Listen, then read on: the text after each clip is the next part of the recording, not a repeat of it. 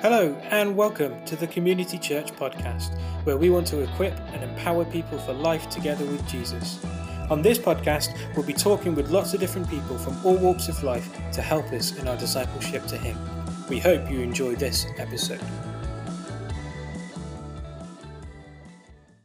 Hi, and thank you so much for joining us. Uh, my name is Harry, I'm your host this week, and we have with us the wonderful Deb Nolan. Uh, she is a key person within the community, uh, the community church. She's a great lady and inspiration to so many people. And we've asked her to come on this week to share what it's like uh, being a single mother. She's really open, really honest, really vulnerable. She shares about um, getting to know Jesus, about the uh, meeting the love of her life, and then the ultimate breakdown of that marriage before uh, kind of really walking us through what it was like for her as a single mum looking after uh, two children. So we hope that you enjoy this episode. There's lots of wisdom that we can pull from Deb, whatever situation of life that you may be in. Here we go.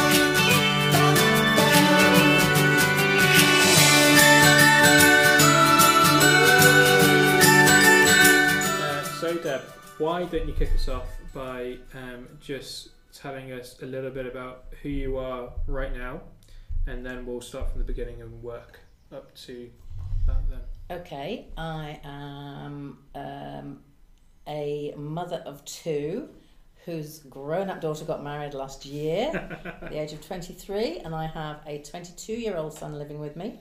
Uh, I have been divorced since 2002 um, and have remained that way single until now. Um, currently, I am a hairdresser three days a week, and I am a counsellor and I manage a counselling centre for the other three days a week. Uh, a tad busy normally. um, and yes, that's that's where I am at the minute. Fantastic. And you are a integral part of the community church, are you not? I am one of those as well.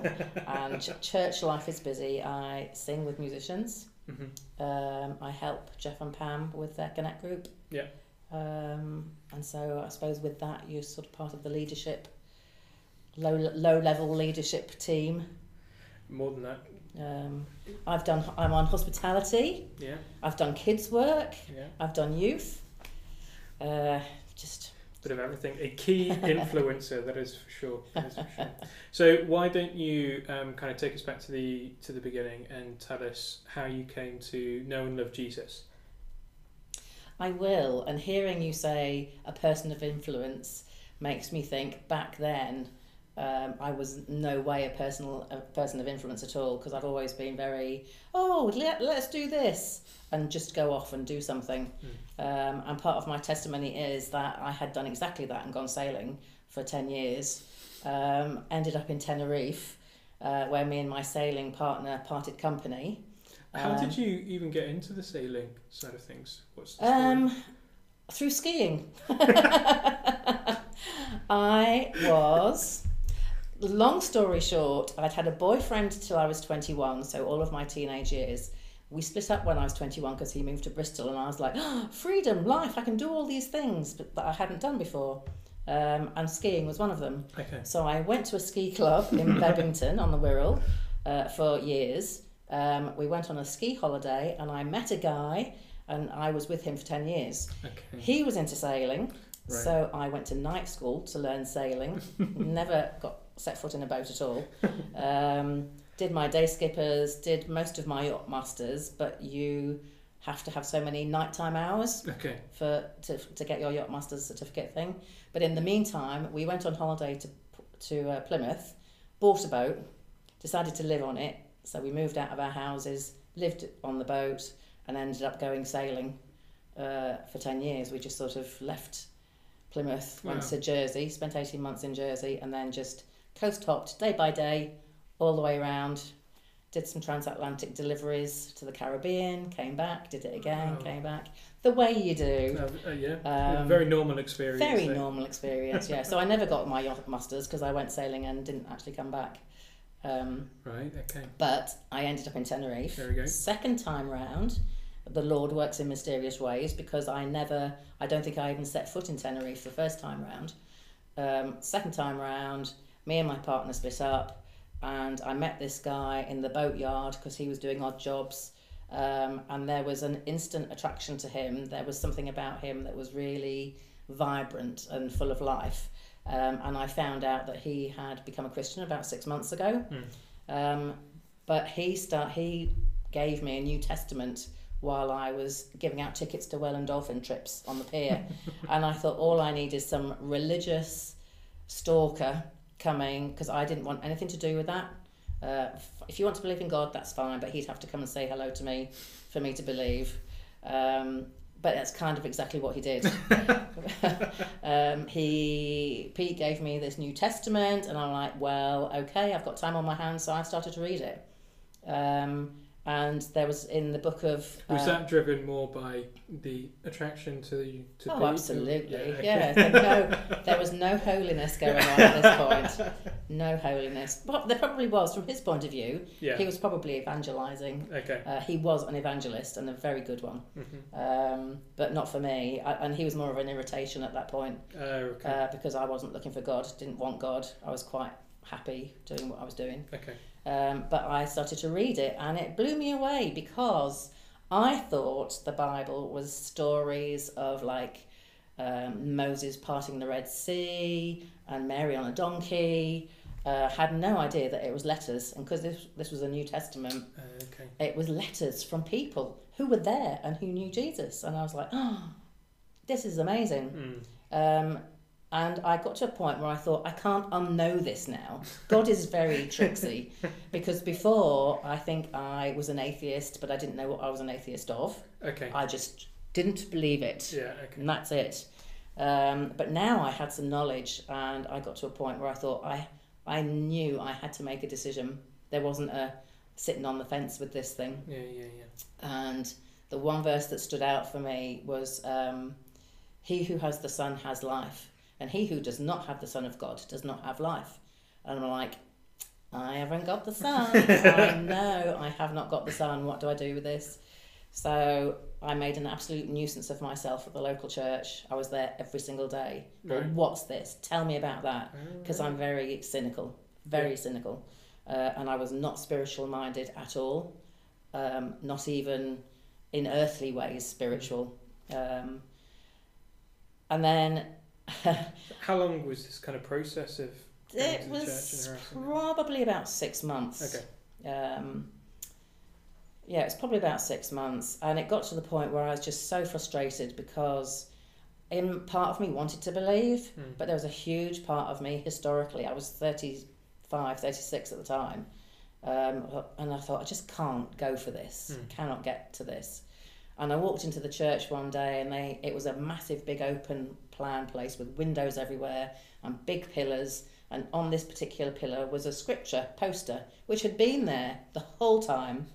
Uh, but I walked in, saw it, and it said, Trust in the Lord with all your heart. Lean not on your own understanding.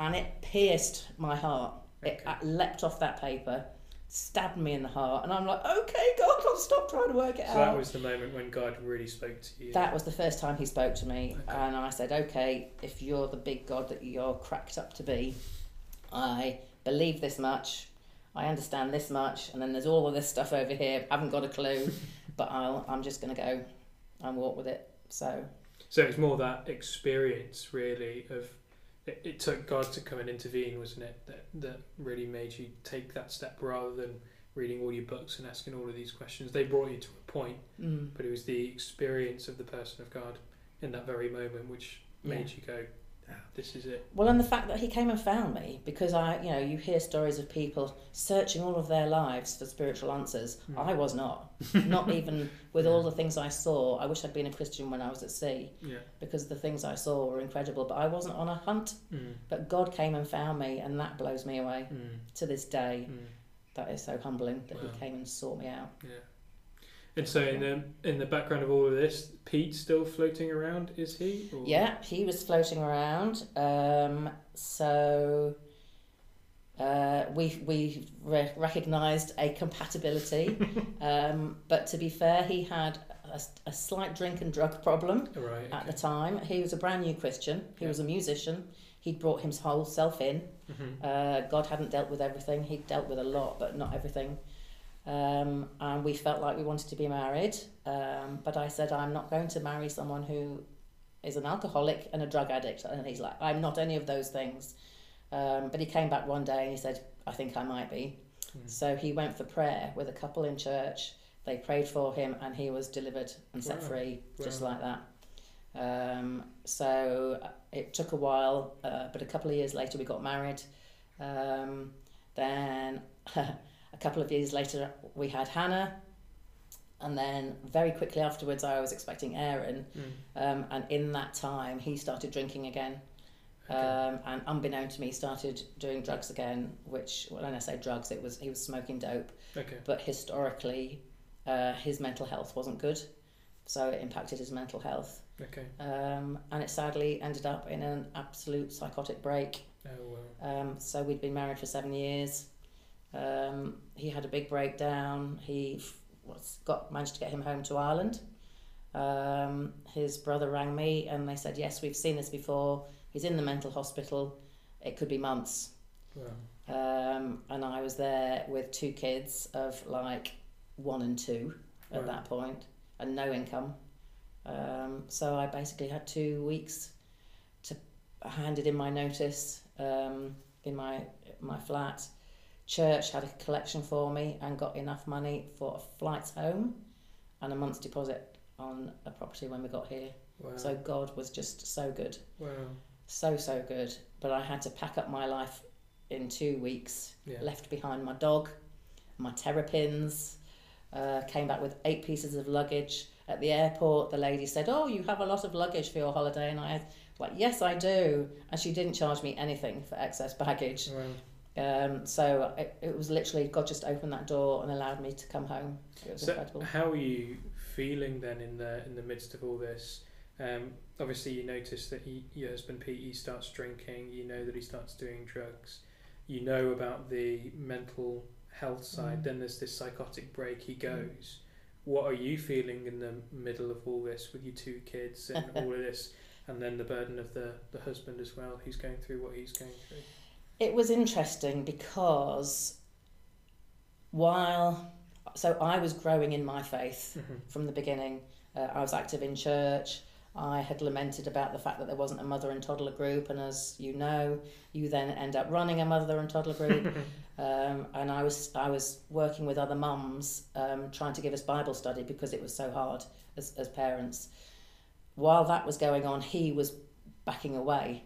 So he'd gone from worship leader to not worship leader, to not connect group, to not praying with me. So it was that gradual backsliding. So you could see this all taking Yeah, place. yeah. What was the catalyst for that for him? Do you do you know?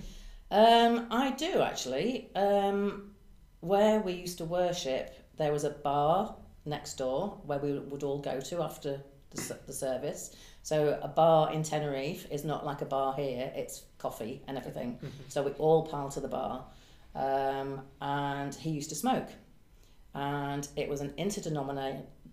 Inter, can't say that interdenominational church. So there were lots of people from lots of places. Yeah.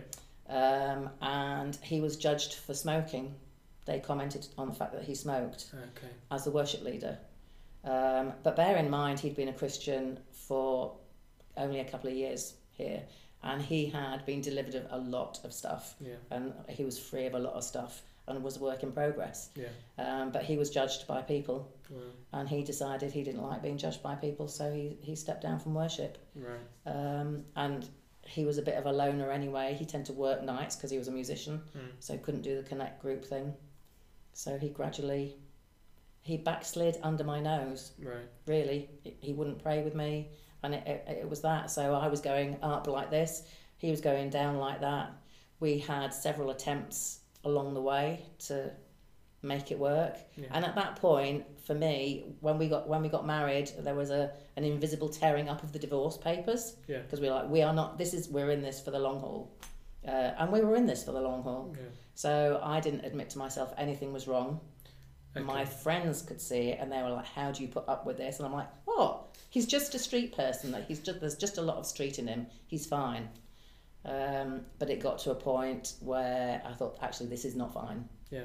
Um, but I can remember one day while we were still together, and he would go, he would be gone for hours and hours and hours and hours. Um, and I was probably close to a nervous breakdown. Aaron was born, so I had these two absolute babies. Um, and I remember just being at the end of my rope. And I went into my bedroom, sat on the bed, and I put my head in my hands. I said, Lord, I need your peace, and I need it now. Hmm. Otherwise, I don't know what I'm going to do. And this wave Wow. of peace just came like a big marshmallow all over me. And I, I was in the room for all of two minutes, and I came out singing. Wow. Um, and it was a life changing moment Wow. because I was in a life changing moment before I went in. Mm. But it was a different change when I came out. Yeah. And it's that sort of testimony when you remember those things that you think, God is so good. Yeah. God, Absolutely. God is so good. Absolutely. Yeah. So he's in. Um, he's back in Ireland. You have taken a flight back to the UK, yeah. and you land in. Where are you now? Then? I land in uh, Liverpool. Liverpool. I landed in Liverpool. My m- sister lived in Birkdale. Okay. My mum at that time was living in Formby. Um, and when I phoned her up and I said, There's good news and there's bad news. The good news is I'm coming home. The bad news is I think I'm leaving my husband. Um, and she said, Well, you can't live here. I'm moving house. So I went and stayed with my sister for two weeks. Okay. She had only recently come back from Iran, where she was living. Mm-hmm. So I stepped off the plane. She launched me back to house, her house, and she said, "Right," she said, "Have a cup of tea, and then we're going to the benefits place, and we'll get you signed up." And I said, "Will you do the talking?" Because I, I was just a mess, Yeah. and I went into the the job centre ready to sign on job seekers. And she said something nice to me. I think I told her my story, and she said, "Oh, that sounds really hard." And I just burst into tears. I, I can feel the emotion even now to this day. And she said, I think you just better go on income support for now and then think of job seekers when you're a bit better. But within two weeks, I had a house Wow. that I was living in, uh, in between my mum and my sister. Um, that I was on benefits, which I was entitled to, Yeah. um, and I was just safe, Yeah. just safe. Fantastic. Unbelievable. A mess, Yeah. absolute mess for a good couple of years, but safe. So going back to um, coming back, you said that you phoned your sister and you said, "I'm. I think I'm going to leave my husband. I'm going to leave Pete." So ha- ha- what brought you to that place then? Was it was it the psychotic break, or had you? Was it just it was coming? What what was that? Uh, no, it wasn't coming. I mean, I until that, until the psychotic break, I had no idea he was back on drugs. Right. I knew he was drinking, and we'd had conversations about drinking, and I just wanted him to go home, do go to work, do his gig, and come home. Uh, but he didn't used to come home. He would be out all night doing whatever he was doing. Mm. Um, and until the day he had the psychotic break, I thought he was having a nervous breakdown because his mum had died the month before Okay. Um, and they hadn't made their peace. So I said to him, Right, I think you need to go back to Ireland, see your family, go and mourn properly for your mum, sort yourself out. And he brought a big lump of hash out of his pocket. And I was like, You are kidding me. Where have you got the money for that? Because we like he was the only one working. And he promised me years before, he, he said he, he got stoned one day and he said, I know that if I ever do that, I won't come back Okay. he lost his mind so much on the beach and i trusted him implicitly that he would never do it again and yet here he was he'd done it um, and i actually felt almost an intangible cut in my heart like a it was almost like a spi- i don't want to over spiritualize it but there was there was a cut at that minute that he brought that out and i thought mm Yeah. It, it's an act of unfaithfulness in a way, isn't it? In that you didn't know about it, he'd promised that it was never Mm. going to happen, and it, so that was the deal breaker. Then him going. It, it was drugs. because I thought, well, I can't even trust you Yeah. now, and if I can't trust you, I can't respect you. Yeah. If I can't respect you, how do I keep loving you? It, it was it was hard, and I, I to this day don't blame him. Yeah. um, I don't think he could help himself. Mm. It's really sad. Yeah. When I see who he was, he was an evangelist, he was on Songs of Praise, he would lead people to the Lord like that. He was the Irish, Irish gift. Mm. He was so gifted by God. And yet at some point he decided to throw away his, his deliverance from drink and drugs and take that road. Wow. So, and that was the choice. Yeah. And I thought, well, you've chosen that. You've made your choice. And you couldn't be a part of that. And I was not going to be a part of that. No. Um, and when I look back at some of the things that he wanted to do, uh, he had this friend round one day and he said, Oh, this friend has said that, that he'd babysit our kids for us while we're going out. And I'm looking at this friend thinking, That friend is not going anywhere near my children. Why do you even think this is a good idea? Mm. So it's that judgment, impairment. Um, and, and, and the kids never saw it, thank goodness. So I think it's made a big impact on them, even though they've grown up without a dad Yeah. effectively. It's better for me than growing up with the dad who I know, because he's been in touch, has gone on and off of drugs and drink the Okay. whole 20 odd years. And that would have damaged them, Oh yeah. definitely. Yeah.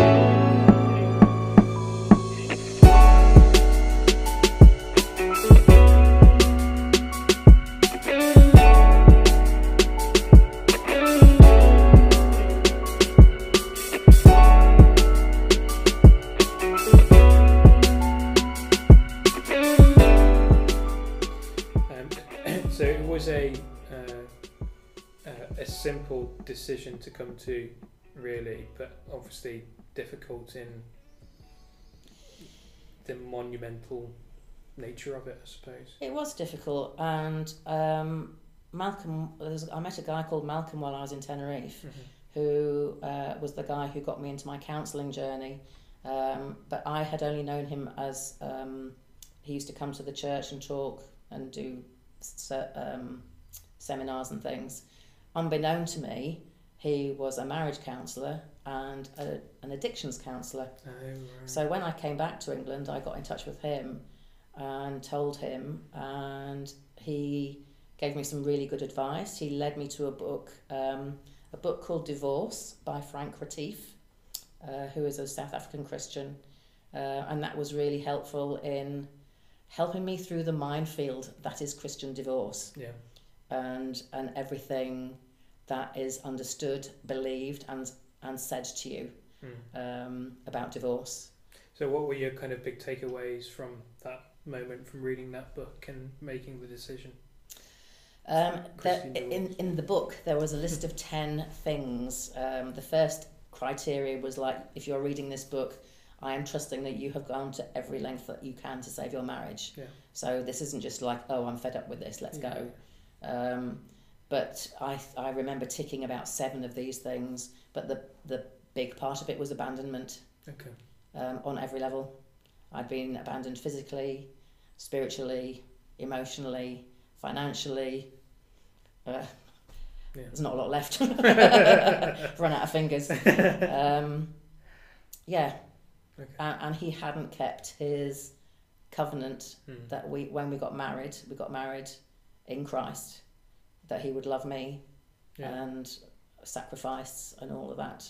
Um, and he hadn't kept that covenant. Mm. uh, and that gave me, I think, for me, permission to leave Yeah. and permission to divorce. Yeah. Yeah. Okay. So you're back in England then. hmm You're um, you've on income support. Um, you're still a bit of a mess. What's the process now, and how do you how do you start life? Really, I mean, you'd already kind of started life as a single mother, but now it's real. It's um, you're now in another country with your kids as well. Um, you've got to find work and all that kind of stuff. What what happened then? Yeah, that was interesting. It was the first time I think I'd actually ever had to be responsible for myself Okay. because from the age of 16, I'd had a boyfriend Mm. uh, and then serious relationships where I'd been a partner to somebody. Mm. And this is the first time I'd actually been on my own. Mm. And the buck stopped with me, and it was terrifying. Mm. absolutely terrifying. Um, thank goodness I had that. I had a couple of years grace on the benefits and things, but I, I'm not one for being re- stationary for long. I, I, I can't just sit and do nothing. You know, at first you think, yay, time, for about a week. And then it's like, I need to do something. So um, in those days, the income support people used to finance you to do training so okay. that you could get to work. Um, and I went on a hairdressing course. Hmm. Um, and even that was a challenge because hairdressing, I'd always fancied, but I thought, sorry for all the hairdressers, including me, but I thought it was for blonde bimbos okay. uh, and people who wanted to be an air hostess. That, right, that was okay. my options, like hairdresser, air hostess, and that wasn't for me.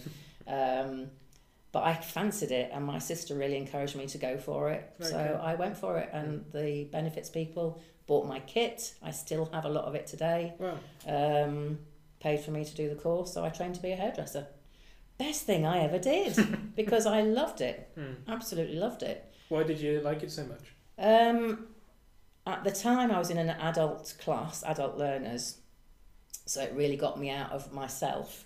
I think I was stuck in this little I'm a single parent now, I'm a divorcee, I'm on benefits, I'm doomed for the rest of my life. Um, and then I was mixing with all these other people, and hairdressers are, are a bit by nature extrovert. Yeah. Um, the joke for me is that I am not an extrovert, okay. and my worst case scenario would be being in a room with a stranger. uh, and having to talk to them for two hours. And, right. and God has just got a sense of humour. Yeah. Um, but I think because I was behind them and talking to them through the mirror, okay. um, and I learned quite quickly that if you just ask a question, the right question, you only have to ask the right question, and they will talk, mm. which is great because then I can just listen. Well, you got to concentrate and, and well. concentrate and do do the hair. Um, so, how old were the kids at this time when you were doing this?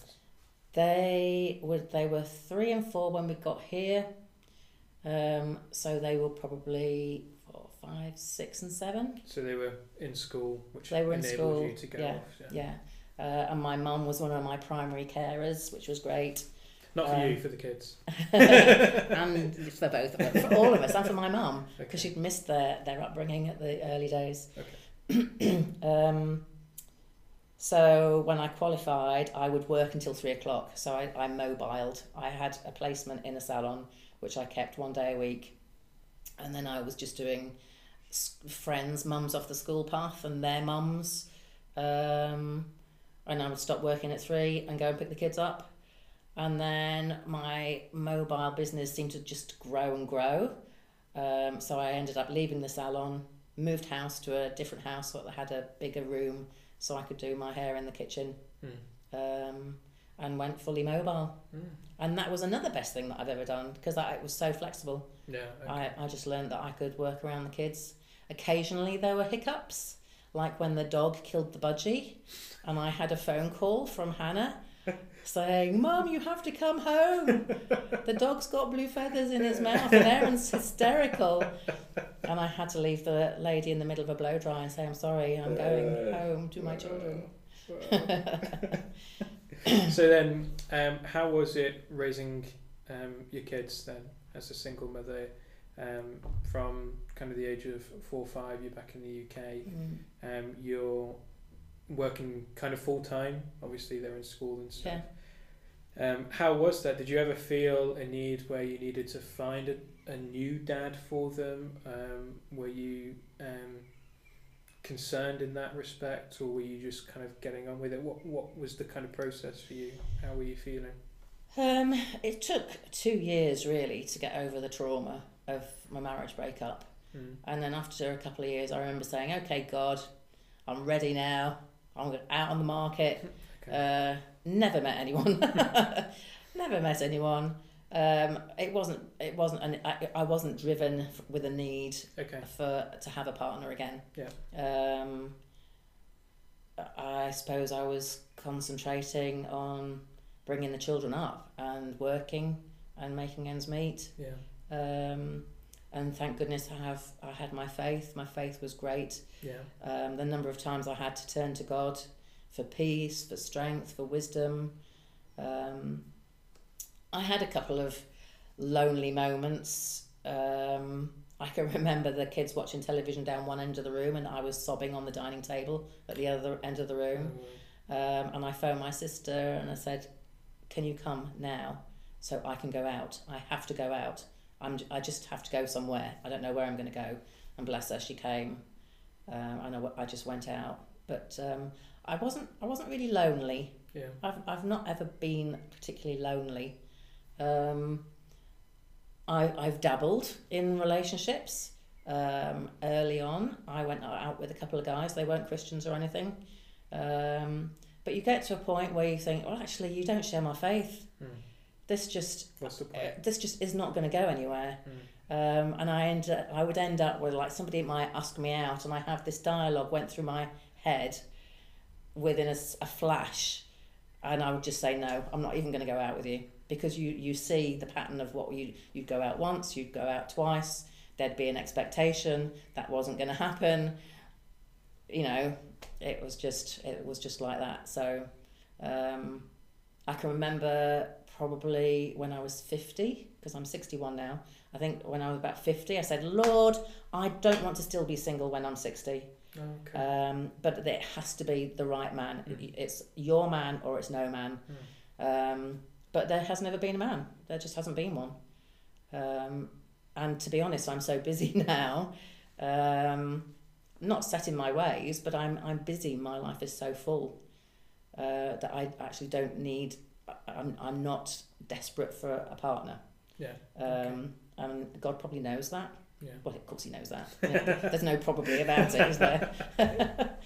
um, So what was what were kind of the toughest things about raising kids on your own then? What was the what were the real challenges in that?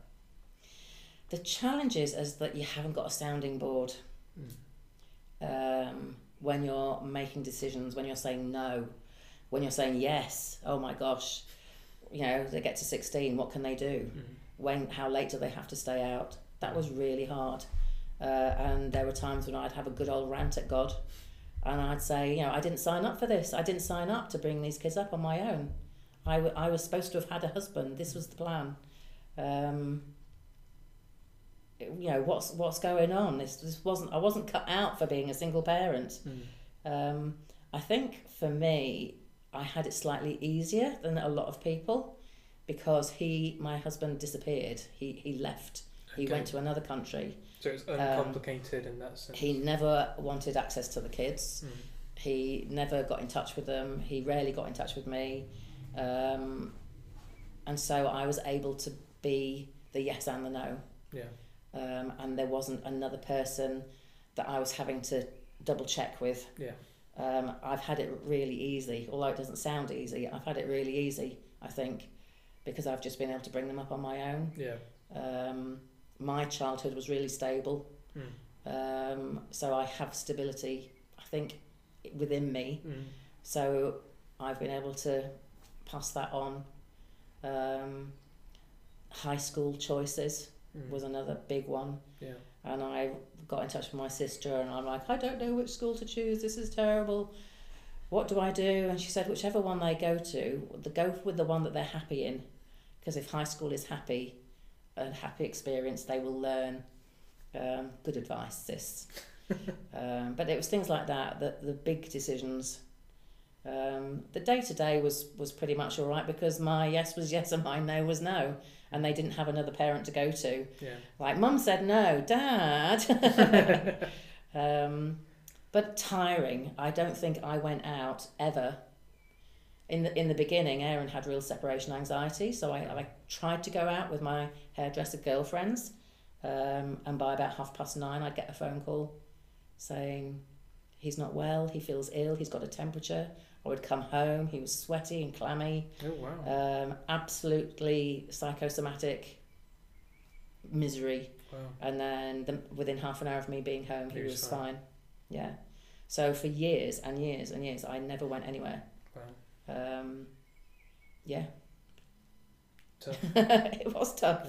It was tough. you don't realise it's tough when you're in it. You caught up in the really moment, aren't really yeah. because you're too busy doing it. Yeah. So where did um, kind of finding the community church fit into all of this then? That was so. I tried a few churches when I first came back, uh, but because I'd become a Christian in Tenerife, I'd only known that interdenominational environment. It, Okay. That was the only experience I'd had. So I was trying to find somewhere where I, I fitted in. Yeah. Um, so I tried a couple of churches over the course of a year. So I'd go like two or three weeks in one place, keep moving around, didn't settle anywhere. The kids didn't settle. I didn't feel home. Um, and then some people who I used to know from Tenerife suggested coming here. I think Okay. they'd been through here. Okay. Um, and I'm like, oh, it's miles away from where I live. It's a 15 minute drive. but it was when the service was held in the coffee room. So before, while the church was being done up, Uh, okay. um, I don't know if that might be before your time. That was before mine. Yeah. Um, so I walked in through the first two doors and somebody said hello to me. Walked through the second set of doors. Somebody else said hello to me. Walked through the third set of door, doors. John Sutton Smith said hello to me. Uh, and that was it. I was just like, hi, oh, I haven't seen you before. Come in. You know, all this kind of thing. And I, it was just love at first sight. Yeah. No, you can't get rid of me. I've been here ever since, and um, this family is my family. Mm. They're more my family than my family. Was it helpful for you being grounded in a community of people like that in kind of raising your own little tribe? Did that help kind of bring that stability, I suppose? that you were Oh, absolutely, absolutely. I can remember the first time I saw some of the youth Mm. uh, after the service. They were on skateboards outside with their trousers half down their bottoms, the way they were in that age. Long hair, full of the Holy Spirit, Mm. skateboarding all over the car park, being youth. And my kids looking up, just going, wow, this is amazing. And those godly young people mentored my kids. Wow.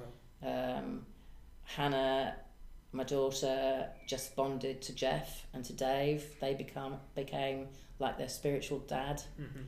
Um, Aaron was less so. He, he got involved in musicians for a little bit, but uh, being a boy, he, he was more uh, less emotionally needy. Okay. I don't know if that's the right thing. Um, and he, he got to about the age of 14 and left church. Okay. Uh, he came into my room at 11 o'clock one night. It's always 11 o'clock at night, whatever it is, and just said, Would you mind if I didn't come to church anymore? Um, he said, I know that, you know, how important it is to you, but would you mind if I didn't come? Um, How how was that for you? It must Uh, have been a big oh, blow. For Well, I didn't see it coming. I mean, I know I'd had a struggle, and I know he sat there with a big long face for an hour and a half while we were here. Um, but I think God gives you wisdom in the moment. Mhm. I'm really convinced, and I just said, I just knew that to make him come to church would drive him further away. Mhm. He was 14. He was quite independent. He was bright. Willful. Yeah. Uh, not no, not any more willful than I was. um, so I said yes. I said, and thank you for being so respectful in asking and doing it in such an adult way for like a young man. yeah. I really appreciate that. Yeah. Um, and he's been open to prayer. I've prayed for him many times. Um, he loves it. He listens to loads of worship music Oh wow. uh, in the secular world. There's lots of proper, proper sort of gospel music in the secular world, which he loves. Mm. Um, and there are words over his life that he's coming back, Mm. just for me, sooner rather than later, Yeah. because he'll make a fab Christian. He's a very compassionate person. um, but yeah, there were times when there's the few people in church who I knew that I could go to if I just got the blues Okay. and was just overwhelmed, and I would go to those people Mm. and just say, I, "You can't fix anything, but just I want to cry on your shoulder, please." Um, but they, they, everybody here has been role models for the kids, Mm. going from kiddies, kids work, and the the work that you're taught in kids work. I can remember teaching kids work and thinking they're not even listening. They're running around and having a great time. Are they listening to the gospel, the message, the lessons? But they do, and they did. Um, and Hannah is living proof of that Mm. because she's she's had that journey for herself, and through Bible Week and stuff like that, going away with church and seeing the, wider Christian life of kids of their own age, I think, is so important as Mm. well. Mm. Meeting other kids outside of our community church. Mm. Fantastic. Yeah. So, um, what would you say to anybody who's listening who might be going through that um, single parent life or they're in a really rocky stage of their relationship? Maybe they've had that spiritual cut, as you mentioned Mm. before. They're dealing with all of those emotions of guilt and fear and all that kind of stuff. Um, what kind of final, or what words would you say to anybody that are listening? What encouragements would you give to them? Uh, I would have to say it was God that got me through. Mm. um, but not in a super spiritual way. It was the depth. It was just the relationship. So get your relationship with God going.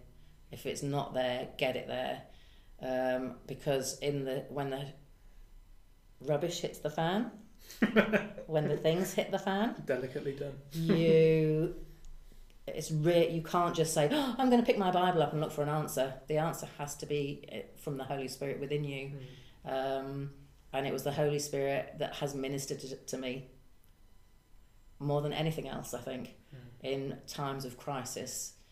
But you can't just summon that up on a whim. Mm. Um, it's cultivating that. So whatever way works for you.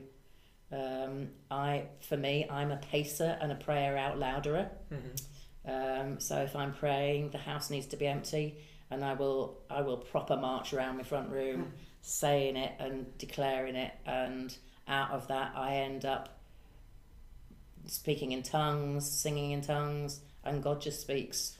He just speaks, um, and and He has been my absolute strength.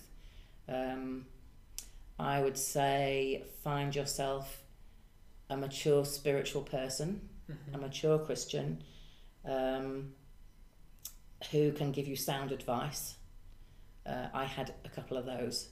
Malcolm was one, Mm. Dave was another, Jeff, um, who is grounded in their faith and not um, one way or not like blown by the wind on things they know that they know that they know Yeah. and they know they understand the Bible. They understand what it means contextually, Mhm. uh, because like for all the divorce things that people talk about, they read it from the paper and say you can't do this. Uh, you take the wife who's being battered.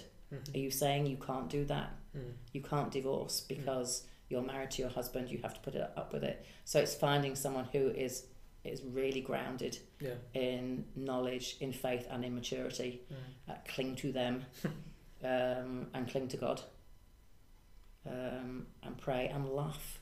Mm. I think having fun is massive and don't take it all so seriously Mm. because there is life after divorce, Mhm.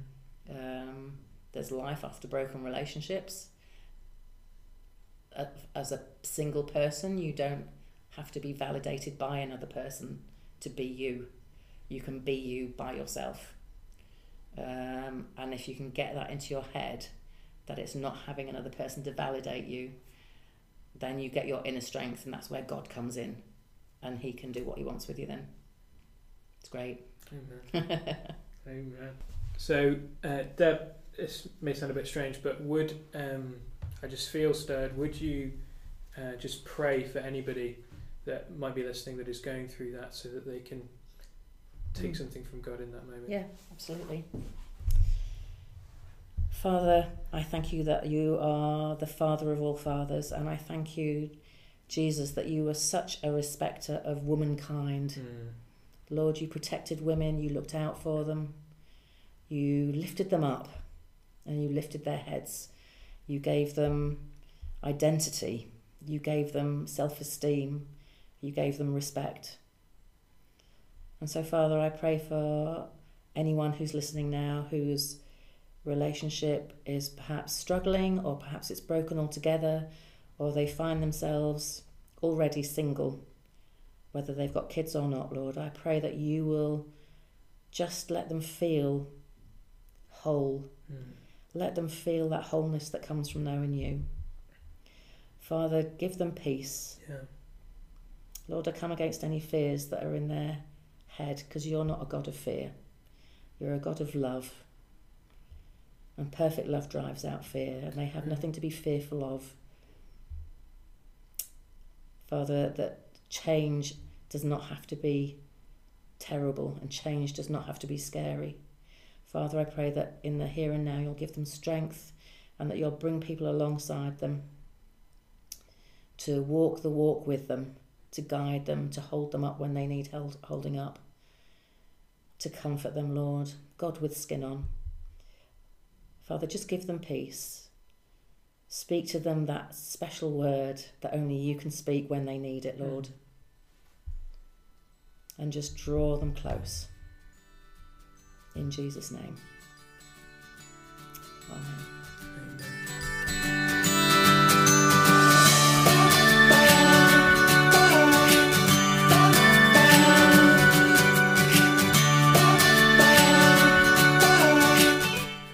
Thank you so much for taking the time to listen to this today. I trust that it's been something that has been useful to you and that has spoken to you. Uh, if you want to get in touch about anything that has been spoken about today, then please do so. Info at communitychurch.org.uk. You can follow us on our various social media streams. We're on Instagram and Facebook in particular. Next week, we have Deb finishing off her story, telling us about her journey into counselling and what counselling means, how that is something for healing the brokenhearted. We look forward to seeing you there.